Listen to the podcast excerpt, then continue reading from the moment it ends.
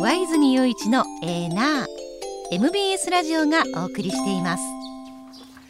時刻まもなく6時23分になりますここからは石田英二さんでございますおはようございますおはようございおますはようございます。よろしくお願いしますよろしくお願いいたします。あの、皆さんお盆休みってどうなんですか、今日ぐらいまでもう今日ぐらいは出社した多ん分ですそうかやね。十、そう十十六ぐらあいなの、んですかねも、先週の木曜日から今日までいうとこ多いんじゃないかな。多いですかねだらちょうど丸っぽい一週間。はい、うん今日あたりがちょうどその、はい出る方と出ない方があ半分ずつぐらいそうのそうそうそうそう。でそれ言うと昨日の台風でこの今年のお盆はえらいお盆やったなという感じでしょうね、皆さんそもうね。ですね。まあ、あの家にいたわっていう方多かった。あの規制もうまくなんかタイミングが合わなかったという方とかもねいらっしゃったりするという中だと思いますが、さあそれではその医者さんね深掘り解説こちらからでございます。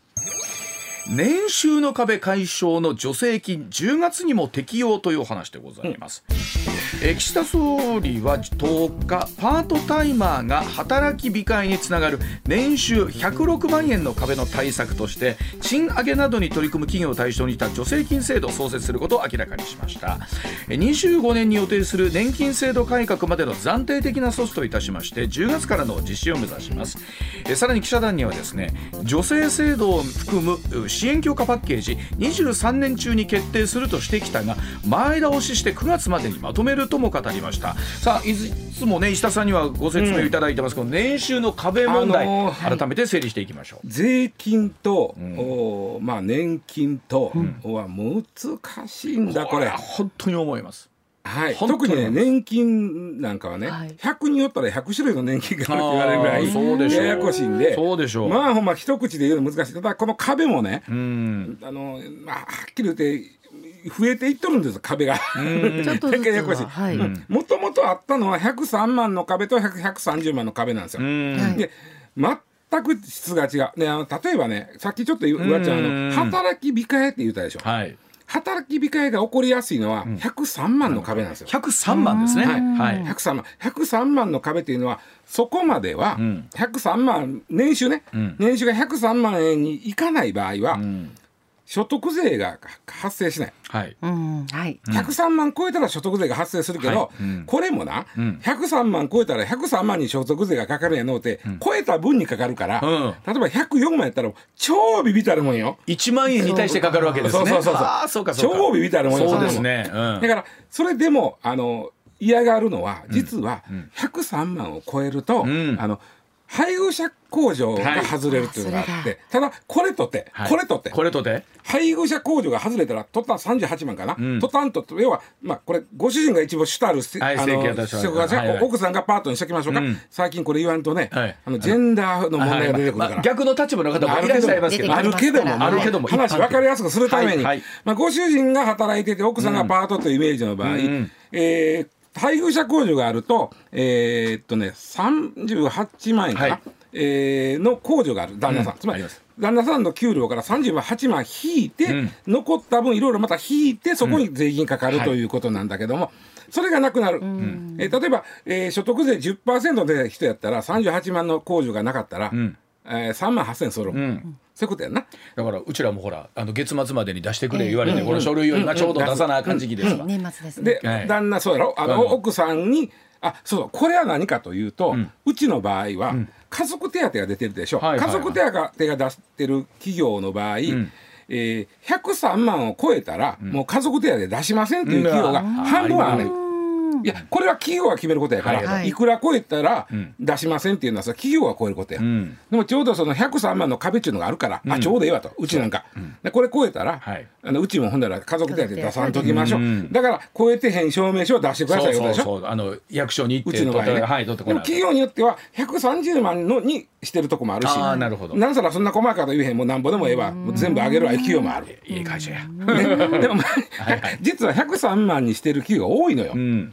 だだからごあのでししかもねこの103万の壁って年収なんで、ん奥さんの残業代も入ってくるわけうん。パートの残業代も入ってくる、うんだからあれ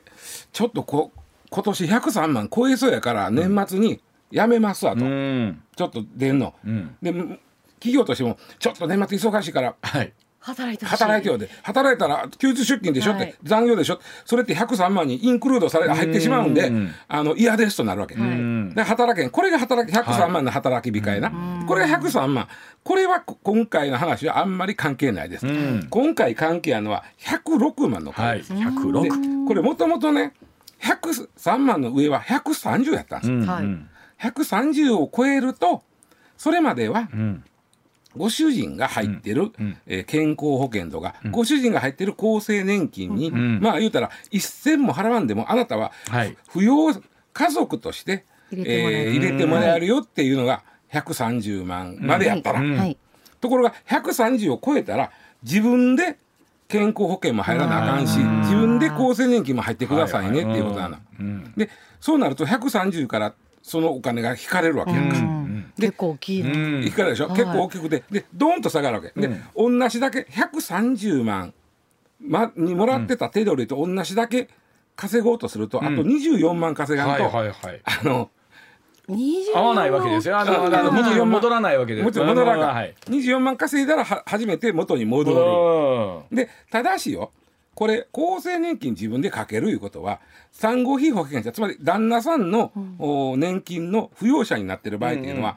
国民年金部分ね、基礎年金部分だけが入ってるんであって、厚生年金は2階の部分っていうのは入ってない、んでこれを自分で入るとなると、2階の部分も入るわけやから、うん将来、んえー年金もらえる額は増えます、うん当然。うんうんうんねまあ、その理屈やねんけど、はいい、やもうそんな将来ね年金そどううそなうわへんしもうもう今のお金よ生きてるか分からへんしみたいとな私らもうそんなそうそんな、はいはい今の会ではない今今なんですだから130超えたくないなという人がまあ、うん多いと思いますよ今ちょっと130で話しとくねとりあえずね。うんはいで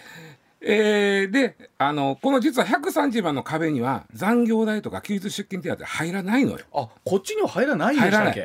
だから私130超えそうやから休日出勤しませんとか、100私130超えそうやから、んあの残業しませんっていうのはここには通用しない、はあそれ複雑ですねそうなのは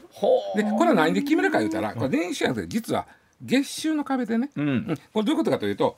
働く時にさパートの時でもあなたは時給いくらでうん週何時間働いてもらいます、うんうんでこれを超える場合は残業としてこうなりますという、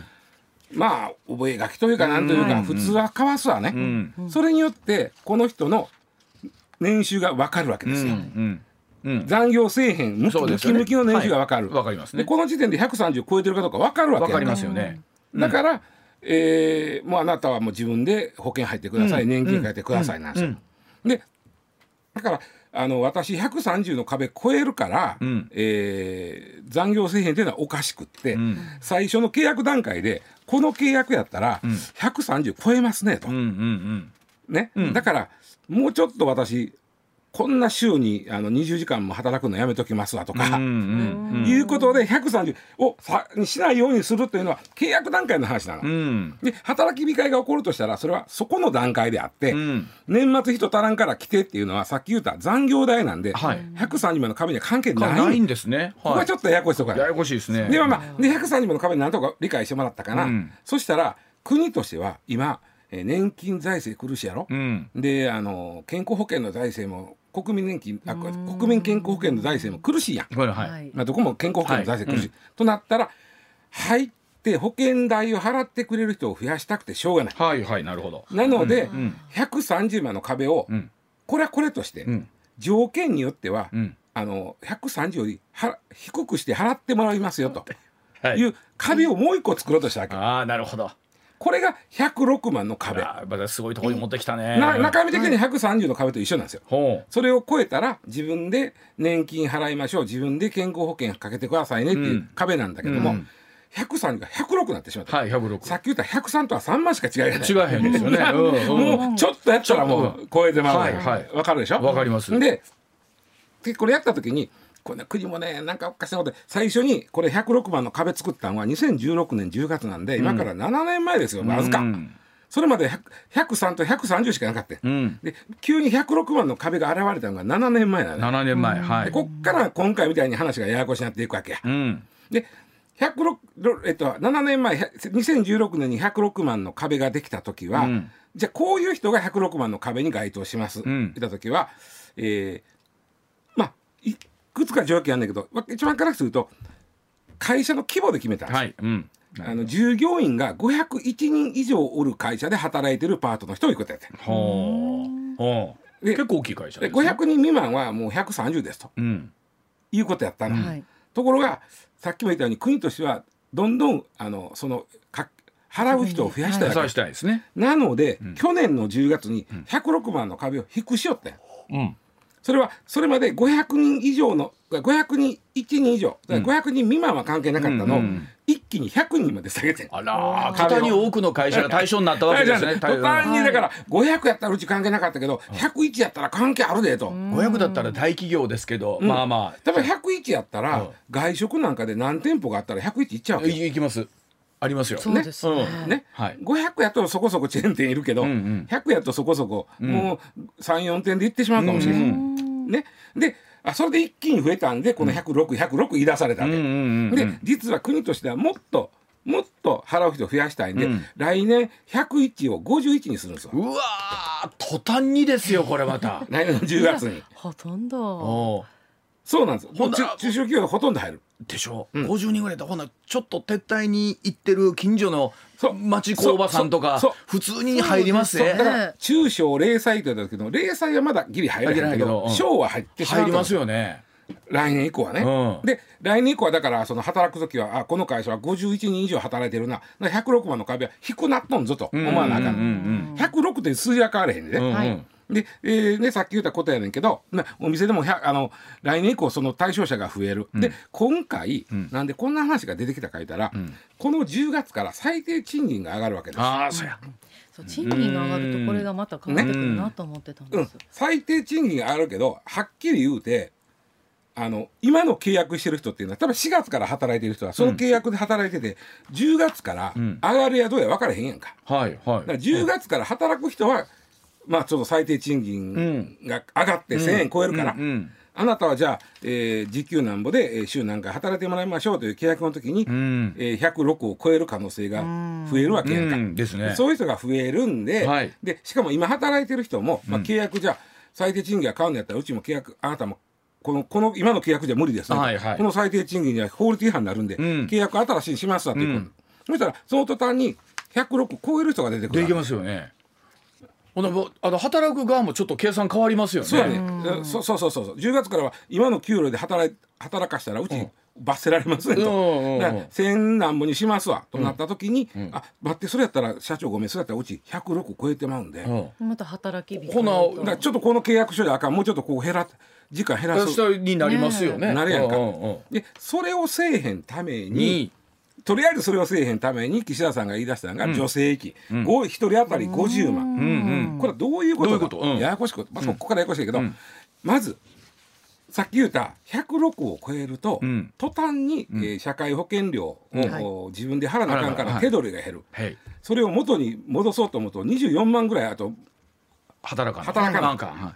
だったら、んその減る分の24万を、ん給料上げてくれる会社いうん最初から、ああなるほどうんうん減る分の24万の給料上げてくれる会社うんにはうん50万助成しましょうということなんですよ。ほ一ー人当たり50万を回収。そうそうおそうう一人当たり24万上げてくれたら10月から24万上げてくれたら、うん社会保障料払っても、うんトントンやこと分かってるわはいけやんはいはい払う前と。そですねはい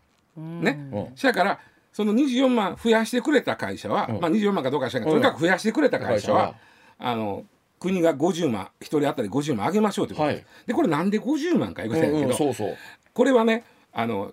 今僕らが払ってるう年金とか保険とか全部そうなんですけど企業が半分払ってるんですよ、はい。つまり従業員が24万保険料払うことは、企業も24万な払るほうのどそうですよね合わせて48まあ万なるほどそやからまあ50万ぐらいの女性というのは意味がはい分からないでもない、い、はいこれって個人に行くんですかかない会社会社でしょ会社うんで会社もあのまあ超えた人は、んまあ、会社も負担せなあかん、うんうんそれ大体だからやっぱり24万ぐらいにそなうるですのかよなねうんうんでそれが減った人に、んあんた給料増やしたるわっていうのは実はちゃんと見とかんとそう増やせへん可能性あるわけそうなんですよ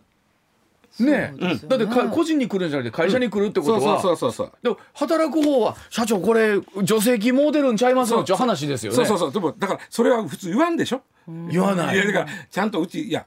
でもね、うん上げた上げたげたとこにしか助成金行けへん仕組みのはずやから、うんちゃんとそこは従業員も見ないから、まあそうですよね、うんでそれ分かった上でじゃないと、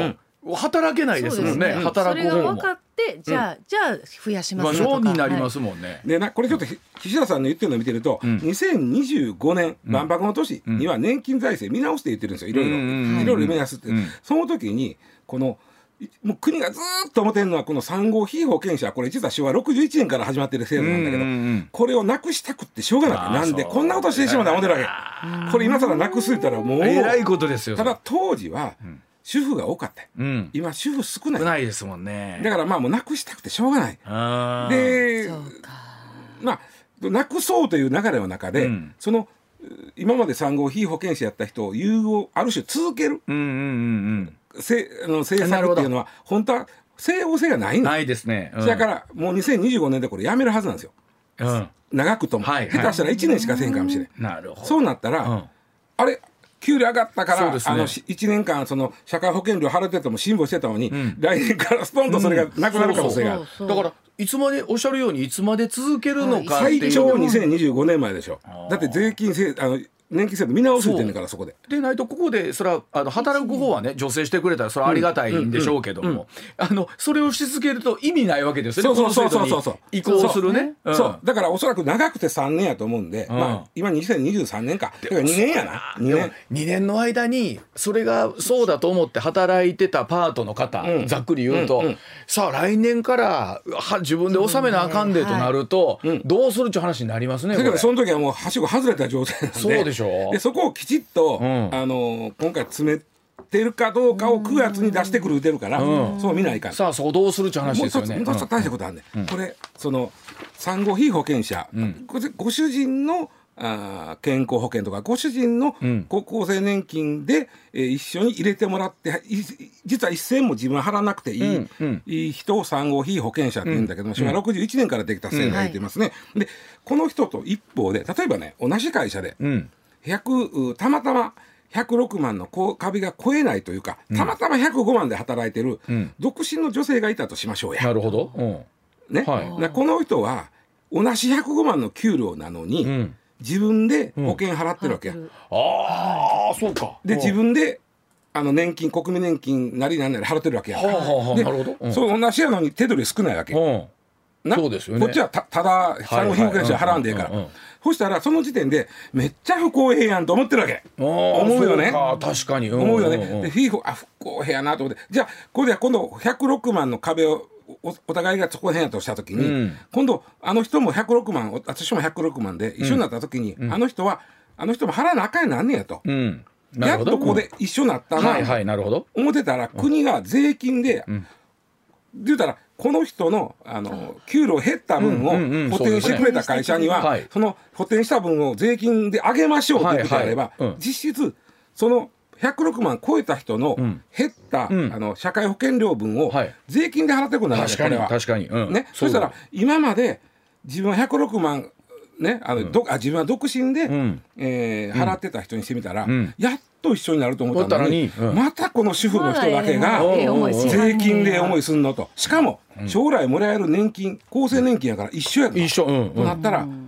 何あんた税金で払ってもうた上にそうだいやーこの超不公平感はすごいのよ。これどっそちれので気で持もち結わかる婚しような。かなとか思わないんかなえ結婚しようかな私も、うん、あの例えばそんな産後被保険者はなくす方向に動いてるわけやから。あーいやこれでも細かく見ていくと、なかなか公平感を保ちながらっていうのはあのねすごい難しいでこすれね。ね、あの年金とか税金とか社会保障、社会保険ってね、めっちゃややこしいねんけど、ある意味ね、ものすごい人間臭いいや話わになかってるなんかどっちの気持ちもわかるもんねあの主婦のえっと一般的に主婦の気持ちもわかるし、独身のそうですね105万までの人もわかるしそう働いてんのでに私106万ね、105万106万減ったこれ関係ないように働いてるのにそうそう、ねお反対のそっちの立場やったらおいじゃあ私も女性してよって話になりますよねそうそうそうそうそうわかりましたそうなんだあの また折を見て、はいこのただややこしいけどまたちょっとまんなくこう見直す機会折を見てまた話していき制ま度しょうとして不完全やないの分かるでしょ、はい、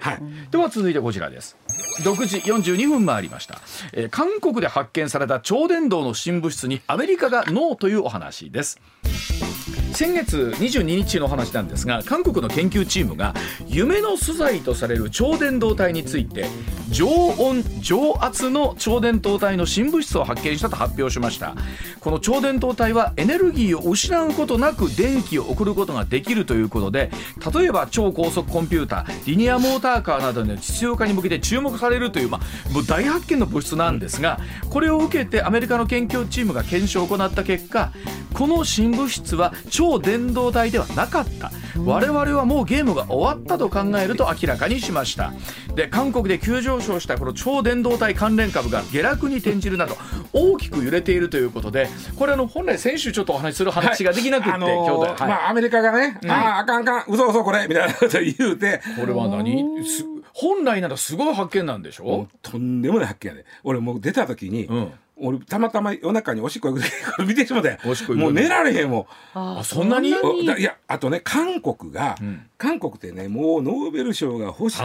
欲しあく日本が隣の日本がこないにと取っっててるのにね、うんただ韓国のノーベル賞今まで1個しかもらってんねん、うんノーベル平和賞あキム・デジュンさん金大中さんキがム・デジュンそうあのかさんが南北首脳会談をしたから、でもその後の南北どうなったか分かるやろ、うん別に何もなってあれはまあ政治的なもんで、んはっきり言って別に、いわゆる研究分野とかで、うん要はアカデミックじゃない、うん社会あの、はい文学とか、うんその化学科学とか、科学あと物理医とか学とか、はいそういうとこで取ってこそのノーベル賞っていうのがあるやん。なるほどやっぱり言うたら悪いけど平和賞と経済学賞はなんちゃってなんですよ。うんまあまあまあまあ またまた違うなんちゃって存在ああほんであのなのでもう悲願なのね、韓国としては。でこれがニュース出た時に、世間の反応あ韓国やったなこれノーベル賞10個もらえるしおーそれブラウンそれぐらいすごい発明だったんですねそれくらい要はノーベル賞10個分相当ぐらいのこれもしほんまやったらすごいものだったんもうですねとんでもない。だって今ばあちゃん言ってくれたけど超電導ということは電気を通す抵抗がゼロっていうことでしょ。うんうんうんっていうことはふ福井県で作った電力を大阪で運んでくるときに、だいぶと熱として、ああなるほどあの抵抗がはい抵抗があるわけやから、はいまあそう抵抗があるそうですよことは熱になってしまって、100作った電気が何ぼかな、50とか60とか、その辺ぐらいしか電気が来てへん、でこれがほんまに100作った電気が100大阪に持ってこれんやったら、うんうんまず温暖化にどんだけ貢献するっていう話そやりゃそこうですよれ。ねああそうかそういうことなんまずですそねれだけでもね、もう超すごいうん発見やんか。まず温暖化の問題一気に解決はえへんけど、一気に減らせますよねもう楽になったなってなる。あのよく昔科学とか物理の時間に抵抗って習った時に抵抗何やねん久し抵ぶりに抗っ聞ていたって思ったけどはい結局抵抗とと戦いではあるわけなんですよねオ考えたウムらです。オウム。オウムねうんは懐かしい。いそうなんです。で、それができたら、今度はあと量子コンピューター。ものすこれまだまだ夢のコンピューターなんだけども、これももし超電導ということこれ、えーでできればあの熱はやっぱり持たへんから、うんあそのそうか量子コンピューターも作りやすくなる冷却装置とかが全然変わってくるんであすんねまり変わってくるであとはあのそれはリニアもそうやなリニアそうですねうん、あとねこのねチー韓国チームがやったのは超伝導の物質を作りましただけなら今,、今でもあるわけ、ああそうなんですねうん、これ最初に超伝導できたのが1911年ですよ、あそんな昔にできてるんですかうん、最初ねただし水銀をマイナス269度うんにした場合、ん えー見つかったちなみに絶対0度これ以上世の中で気温が下げられへんというのはマイナス273度なんで、んうんうん269ということはほぼ絶対リニア0ど度うやっかてはいだからかなり技術的で大変なんですねだってお金もかからないのしたら、うんうんで頑張って頑張って頑張っていろんなもう科学者がもう夢のもうほんま昔の錬金術みたいにはね、いろんなことをいろんなことやってだいぶとははだいぶ超伝導に近づいた、で今あの頑張ってね、えー100マイナス140度なら超伝導っていうのはぶつかってんね、ああそれでもマイナス140度うん、うんチベタイどころやあれへんまあまあまあまあちあの締めたいどころの話じゃないでこのマイナス140度のドライアイスっていうかなんかこれ作るのにどんだけの電気使わなきゃいけない話なのこっちゃ分からないですよ。ねねね。そういうことか。そうなんなのこっちゃ分からないできた。でアメリカ今年3月はいありましたアメリカアメリカありましたよアメリカロチェスター大学のチームがなんと摂氏つまりプラスプラス。 21度でもおう。超電導超電導になる物質を発見おうすごいじゃん。ただしはい約1万気圧を与えないとダメです。何。もうだから一どの万道一ど万のいや道あの1万気圧というのは10トンの重りがはい小指の爪に乗っかってる状態です。骨折どころの話じゃないじゃないですかそれは小指の爪にあの上から だけすごいで前後左右から10トンずつかかってる状そ態ん。な圧力を作るのもまた大変ですよね。あ無理もうそれもできないあの何実用的じゃんちなみにあの地球で最も深いマリマリアナマリアナ海いやいや溝はいはいはいのお水圧の10倍です。1万1万。いやでっていうことはもうこれだから人工的にそこまでやったらね。うんできんことはない情報もできないことこれ今回のこの韓国のすごいのは、うんなんとなんと負担この気温おとう普段この大気圧でできたといたわけ。これはもう夢の物質ですよそう夢ですねこんなもんもういろんなもんもう人類180度ひっくり返ったやんこれ。できてたらえでできたって言ったんじゃないのあ違うのこれねあのまだあの査読って言って普通はあの研究やったらこうまあ、うんまあ、レポート出すやん、はいそれをめっちゃ賢い人たちが寄ってたかってチェックして、ん正しいでこれってなのがうん査読やんか。はで査読前のおーそういう研究レポートを載せていいサイトというのがあんねん。うんそこに載せただけであって、うんだから査読してなかったわけ、うんだからみんなあ「ーあこれほんまちゃう」言うてうでん実はねみんながこれほんまちゃうかって思ったわけ、うんで同じもん作ってみてんけどやっぱでけへんでけへんでけへんあでーただちょっと待ってくれとこの実験室で作った時はどんな状態で作ったんそうやとか、そうそうそういうことも含めていろいろ再現してんけど、まあでけへんだよ石田さんそれは、えっとレえっと、論文ができたってことは、実際に一度は何何度か成功したのでそれをおじゃあよこせ言われてもちょっとまあそれはいや近いもんはできたんかもしれんです、まあ、比較的あの常温でも超伝導にはなってへんと思うけどでそれに対するその論文はできたわけでしょ量ができたということは一回は成功してんのかないやこれがどうどうだったらそのできたかけらをよ出してよって言われなてるほもどよう出せへんだんやはこれでアメリカがまあいろんな実験やってんけど無理なんであの作り方は書いてあってんあうんはい。ででうんこれまたねみんながねこれすごいと思ったんが、作り方が超簡単やってんいや違うねんうんえはい。大発見の時ってこういうもんちゃうかってみんな思っ意てんの外よとあだからもうあの意外と意外とみんな思ってんねんあれの時と一緒あーそうそのうスタップ細胞だオレンジジュースが何かってあったやん入りましたあれと一緒で大発見の時っていうのはものすごい複雑な化合物を作るんじゃなくてうんたまたま焦げた時にうんでもノーベル賞だっていでっもぱいようある言やんいませんがそんなんてたまたまこうした時にうん偶たまたまうん然の産物がっ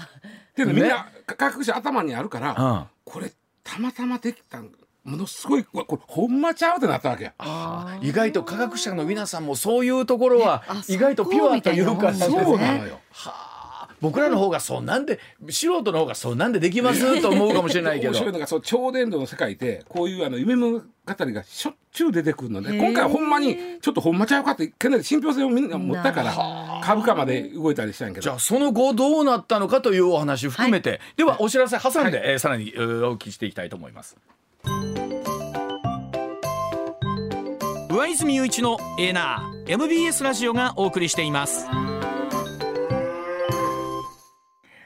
まあしかし石田さんその世紀の大発見は結局 有名な幻に終わったと有名な1か月ぐらい大騒動したんですようんでこれ最初見つかった時に株韓国のうん超伝導株がぐわー上がってあー暴騰したんですよはいほんでアメリカがこれああかんわ言うたらうん暴落したんですけど、で結局ね、あの超伝導の物質でね時々できたできたって言うんだけど、こんなに株価をね暴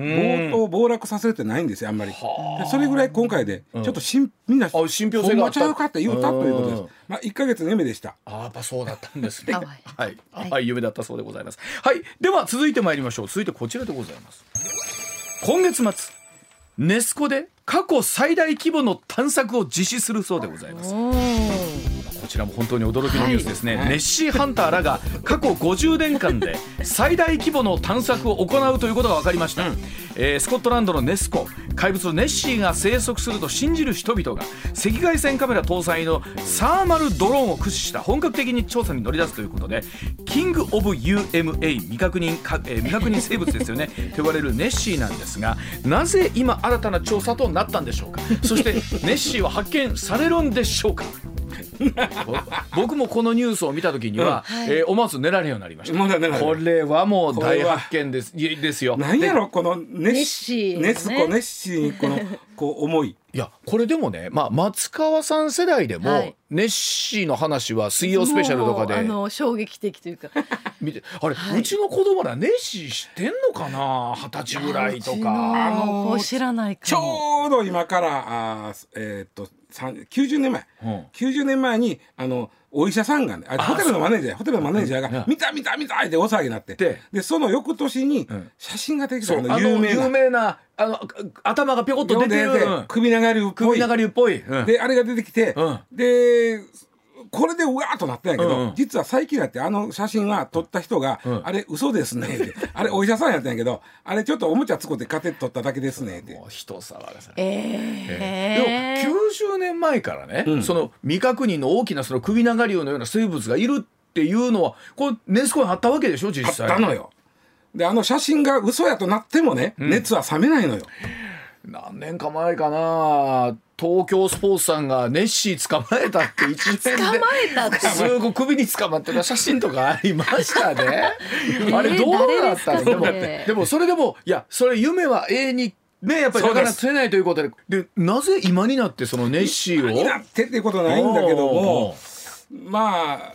ねあのネッシー探査の歴史っていうのは、ん人間の科学技術の進歩とともにあのいろんな。あそうなんですかいろいろやってるわけよおうで今回も新しくしようって今回はね赤外線サーモグラフを積んだドローン、うん上からあのぬくいものおったらうおううつ映るそうかだからそこに生き物がいたらお映るはず、ただまあそのなんちゅうの変音動物や思うから もしおったとこ ろでそんなあの変温動そ物うですかよ水の中の、ねそりゃそうに合わせますよねおそらく、んであだってネッシネス湖ってさ稚内より北にあんねんでだいぶ寒いですねアラスカと同じ緯度にあんねんであ寒いっすね寒い寒いじゃあそんなとこであの暑い暑いねうん36度ぐらいの体温のやつが湖におるはずがないわけやから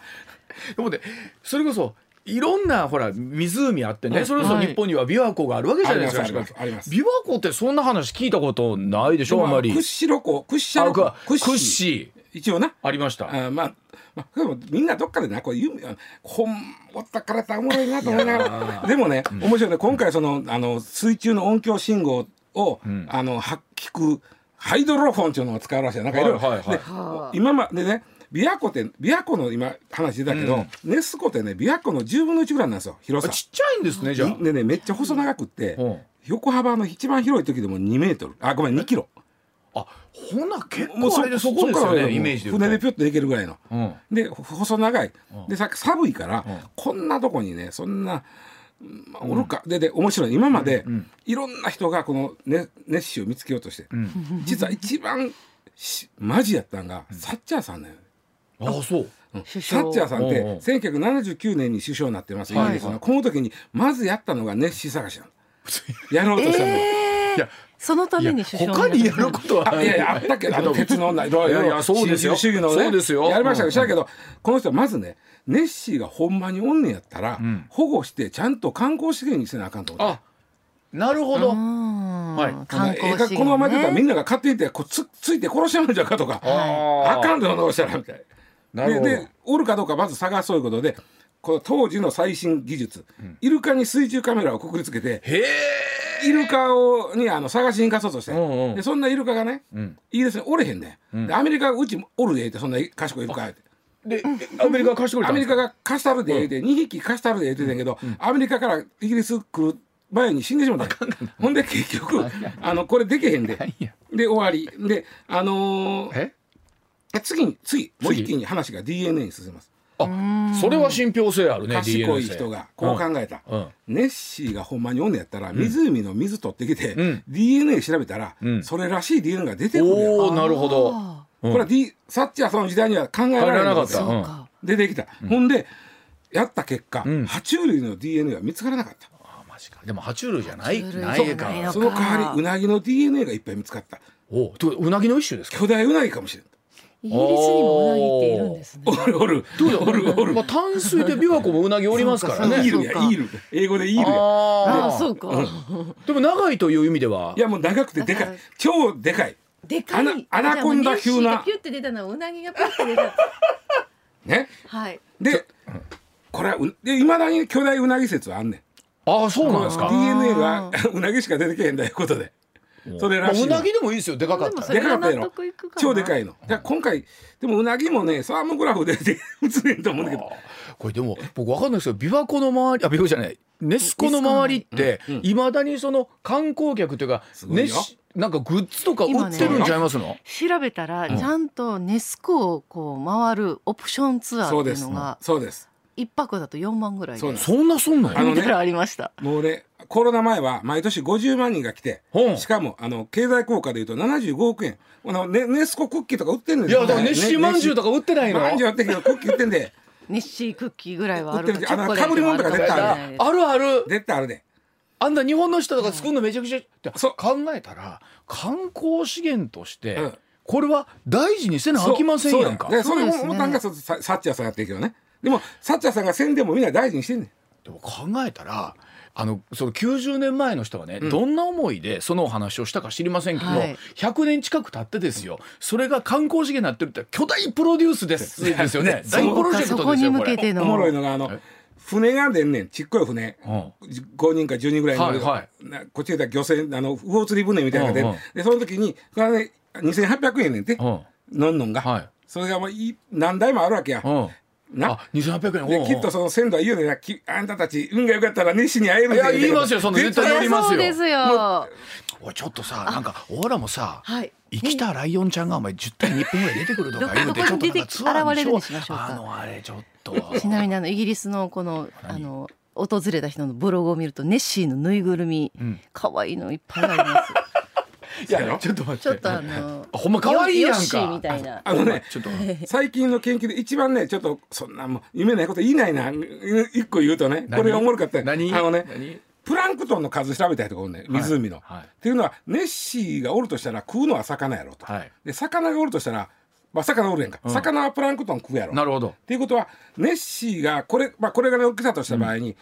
これぐらいの魚がいるやろとなるほどその場合これぐらいのプランクトンがいるやろプランクトンなるほどなるいや計算した人がおって、んこれ日本の人なんですけど、これ調べたところ、あのにあのネス湖におるプランクトンはネッシー1.5頭分やねんて。っていおうおうおうおううことはつがいではおらへんわけやから。うんうんああーなるほもどうじゃあそのなるほ後どはああもう続いてない90年も経ってればやっぱそういろんなねいやその夢のないこと言うたらあかん、いやだから今回も僕はね見つからないでほしいでもなんか変なもん見つかったらし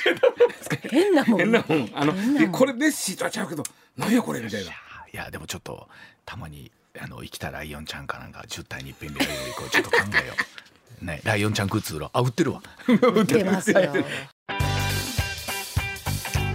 上泉雄一のエナー MBS ラジオがお送りしていますツッコミニュースランキング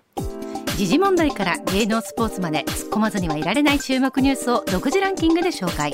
ランキングを紹介する前にまずは芸能スポーツです、はいプロ野球セ・リーグ広島対阪神は阪神のルーキー森下選手がサイクル安打に王手をかける活躍を見せましたが、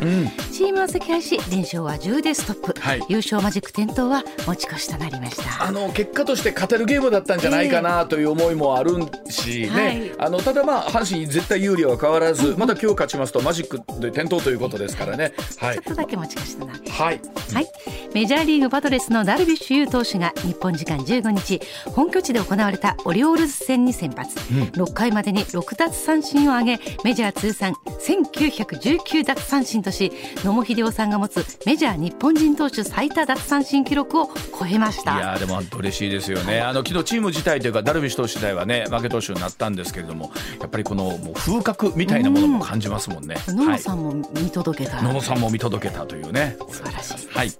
来月8日に開幕するラグビーワールドカップフランス大会に臨む日本代表のメンバー30人が発表されキャプテンは姫野和樹選手が務めることになりました、堀江翔太選手リーチマイケル選手らが順当に選ばれる一方で前回のベスト8の立役者の一人山中亮平選手などがメンバー外となりました、はいまあ、やっぱり世代交代もね、少しずつ進んでいくというところなんですけれども、さあ、いよいよラグビーのワールドカップ開幕という盛りこと上がでる、これもあの盛り上げまし今ょうまだこの状況ですけど、始まったらえらいことに僕はなると思うんですけどね。ははいい、それではニュースランキングまずは第5位日本大学のアメフト部の部員が違法な薬物を所持していたとして逮捕されたことを受け日大の酒井武雄学長が在学生向けのメッセージをホームページに掲載し学長として心よりお詫びしますと謝罪しました、まあ、今回のその日大の一連のごたごたも含めてそうなんですけれども大学生というのは、ね、若い人たちに今そのタイマーが、ね今こう蔓延しているという状況が、ね、いろんなところで出てくるなんてそっちももしも含めて心配だなとなりますよね。うん続いて第4位大阪で行われた音楽フェスティバルで出演者の d j ソダさんがセクハラ被害を訴えたことを受け主催のトライハードジャパンが犯罪行為を行った犯人を特定し損害賠償請求や刑事告訴など民事及び刑事の法的措置を取る所存ですなどの声明を発表しました。まあ、これ、曽田さん側が映像とかを出して、ですね、そのあたり自分はこんな被害を受けたというところを受けて、まあ、主催者もこういったことになってるんですけど、まあ、本当これ、どういう形でね、犯人が特定されるのかとなっても、まあ、実証するの難しいな。難しいと思うんですけれどもまあ、一方で確かにこういうフェスでの、まあ、お客さんとの距離のあり方みたいなところにもこれなってくるのかなと思いますし、より近いところで接したいというのは、お互いにはあると思うんですけどもね、なんかイベントでこういう形のものが出てくるっていうのも、おそらく日本では例がないと思いますので、はい、どんなふうになっているのか、ちょっと見ていきたいですよね。はい、続いて第3位内閣府が発表した4月から6月期の国内総生産速報値は物価変動を除く実質で前期比1.5%増年率換算は6.0%増でした、市場予想を大きく上回り3四半期連続のプラス成長となりましまあ、たこれ年率換算6%ということなんですけど一方で個人消費がねなかなか伸び悩んでいるというところで、まあ、輸出関連の好調さに引っ張られてるところあるんですけどやっぱりそうやって思うと我々の実感でいうとこの個人消費ってとても大事じゃないですかお金どれぐらい使ったかみたいなところね大事ですよちょっと今はねはいまあ、この辺りが続いての注目ポイントになるんだろうなと思いますよね。はいうん続いて第2位は終戦から78年となる15日全国戦没者追悼式が日本武道館で開かれました天皇皇后両陛下や岸田文雄首相遺族ら1855人が参列犠牲となったおよそ310万人の冥福を祈り不戦の誓いを新たにしましたまあ、先日、このエーナーでもですね、えー、とシベリア抑留の方々の特番を行ったんですけれども、まあ、そちらにいらっしゃった皆さんもですね平均年齢が99歳とか100歳ということでまあ、本当にこの78年ということになってくるとこの後だんだんそういった皆さんの高齢化というか今度は現実に体験した人が少なくなってくるというね現実がありますよね。はいはい続いて1位は台風7号は15日お盆休みの近畿地方を縦断し怪我人が相次ぎました京阪神地区では在来線も朝から大半がストップ交通網は一時麻痺麻痺した状態となり帰省客や観光客の足を直撃しましたが午後8時に日本海に抜けました、ただ鳥取県を中心に活発な雨雲はかかり続けていて引き続き警戒が必要ですあの一旦雨が収まっても今度はあの、ねえー土壌に非常にそうな雨、んですよ土雨を、ね、含んでいるケースがありますのでこの辺りも引き続はきい土砂災害にもご警戒いただ警戒きしたいてくと思いだます。さいはい、どうも白澤さんで石田英さんの登場です。